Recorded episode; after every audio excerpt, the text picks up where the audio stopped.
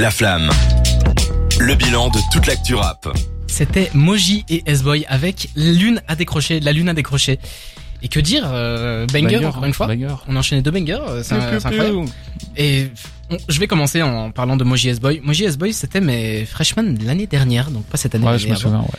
Et euh, ils avaient sorti des projets, enfin oui, des projets qui n'avaient rien à voir avec ça. Vraiment, euh, je, les, je les aimais beaucoup pour, pour ce qu'ils faisaient, mais c'était de la musique de lover, voilà, disons-le, c'était de la musique euh, Lofi. euh, lofi, lover, euh, des trucs assez doux. Je crois que c'est Mago. Ouais, Mago, voilà, c'est ce que j'ai en tête. Et ils avaient sorti un album que je trouvais pas transcendant, disons-le comme ça, mais qui était quand même assez intéressant.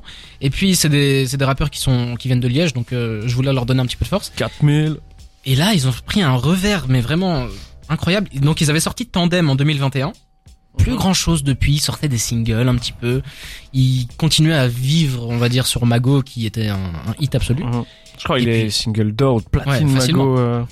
Et puis là, la lune a décroché. Revers total, euh, assez inspiré de ce qui se fait de nos jours. Voilà, Cédric t'en parlait, c'est un côté très mauvais payeur de la fève. Dans, je je pense dans la nonchalance quand il chante, le Ouais, fait de poser sa voix l'instru aussi, euh, c'est l'instru. Ouais.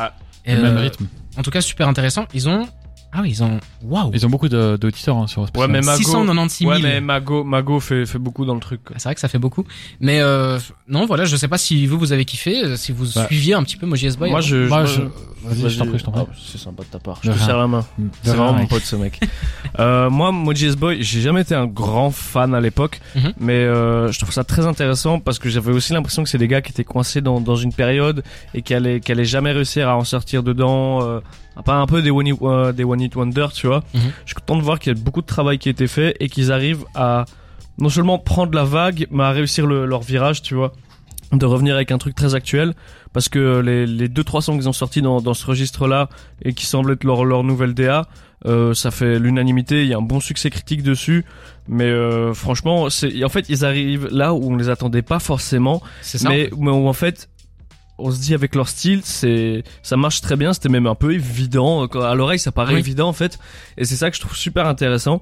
Donc euh, vraiment force à eux. Je suis je suis content de voir. Et c'est des belges on, on soutient on soutient quoi. Et les deux sont, désolé Cédric, je te laisse la parole, mais les deux sont bons aussi parce que Moji S-Boy, donc c'est un groupe, Moji et S-Boy, voilà. Mais généralement, quand il y a un virement de, de, de, de ligne éditoriale, quand il y a un gros changement Ouais, il y en a comme un, ça, il y en a un de deux qui prend le pas peut-être. euh. voilà, il peut y en avoir un qui prend. Mais on sent que c'était la lumière. travaillé justement pour que ça reste euh, cohérent. Exactement. Et que... Du coup, euh, très content pour eux, mais voilà, Cédric, je t'ai coupé la parole, je te la laisse. Ouais, moi, je l'ai découvert, euh, bah, je vous l'ai déjà raconté en off, mais j'ai découvert ce morceau en allant en boîte, on était en voiture et euh, il y a un de mes collègues dans la voiture, d'ailleurs, c'est le-. DJ de d'Isha, voilà, qui était avec moi dans la voiture et qui a mis ce morceau-là. Ok. Et euh, quand tu vas en boîte et que t'entends ça avec les grosses basses de la voiture, J'imagine. c'était l'ambiance parfaite. Je crois que si j'avais découvert ça dans le métro avec euh, un clochard qui me demande des pièces, je sais pas si j'aurais autant kiffé pour remettre en contexte, mais euh, j'ai pris une claque et euh, je l'ai dit, j'étais à côté de lui, j'ai sorti mon téléphone, j'ai gros donne-moi le titre, je vais aller liker ça. Mais non, je suis allé liker. J'ai décuvé le lendemain en réécoutant ce morceau et ouais, j'ai kiffé quoi. Donc après, je l'ai mis dans ma story Instagram, je l'ai affiché.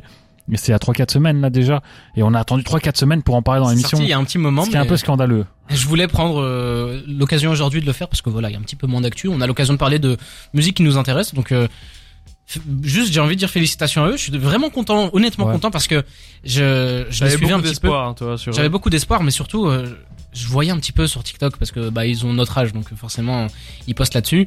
Et euh, je sais plus si c'est Moji ou S-Boy, mais un des deux euh, faisait Teasé- Ils ont teasé longtemps. de toute non, façon. plus que ça, enfin plus drôle que ça, c'est que il y en a un des deux qui, qui faisait des vidéos où il montrait qu'en fait il était en cours, il était à l'école, il disait euh, ouais, le rap c'est cool, mais euh, enfin la musique Ah c'est cool, ouais, mais ouais. en fait euh, on peut pas tout miser là-dessus. Euh, J'espère qu'un jour je serai disque d'or pour pouvoir euh, sortir totalement de ça.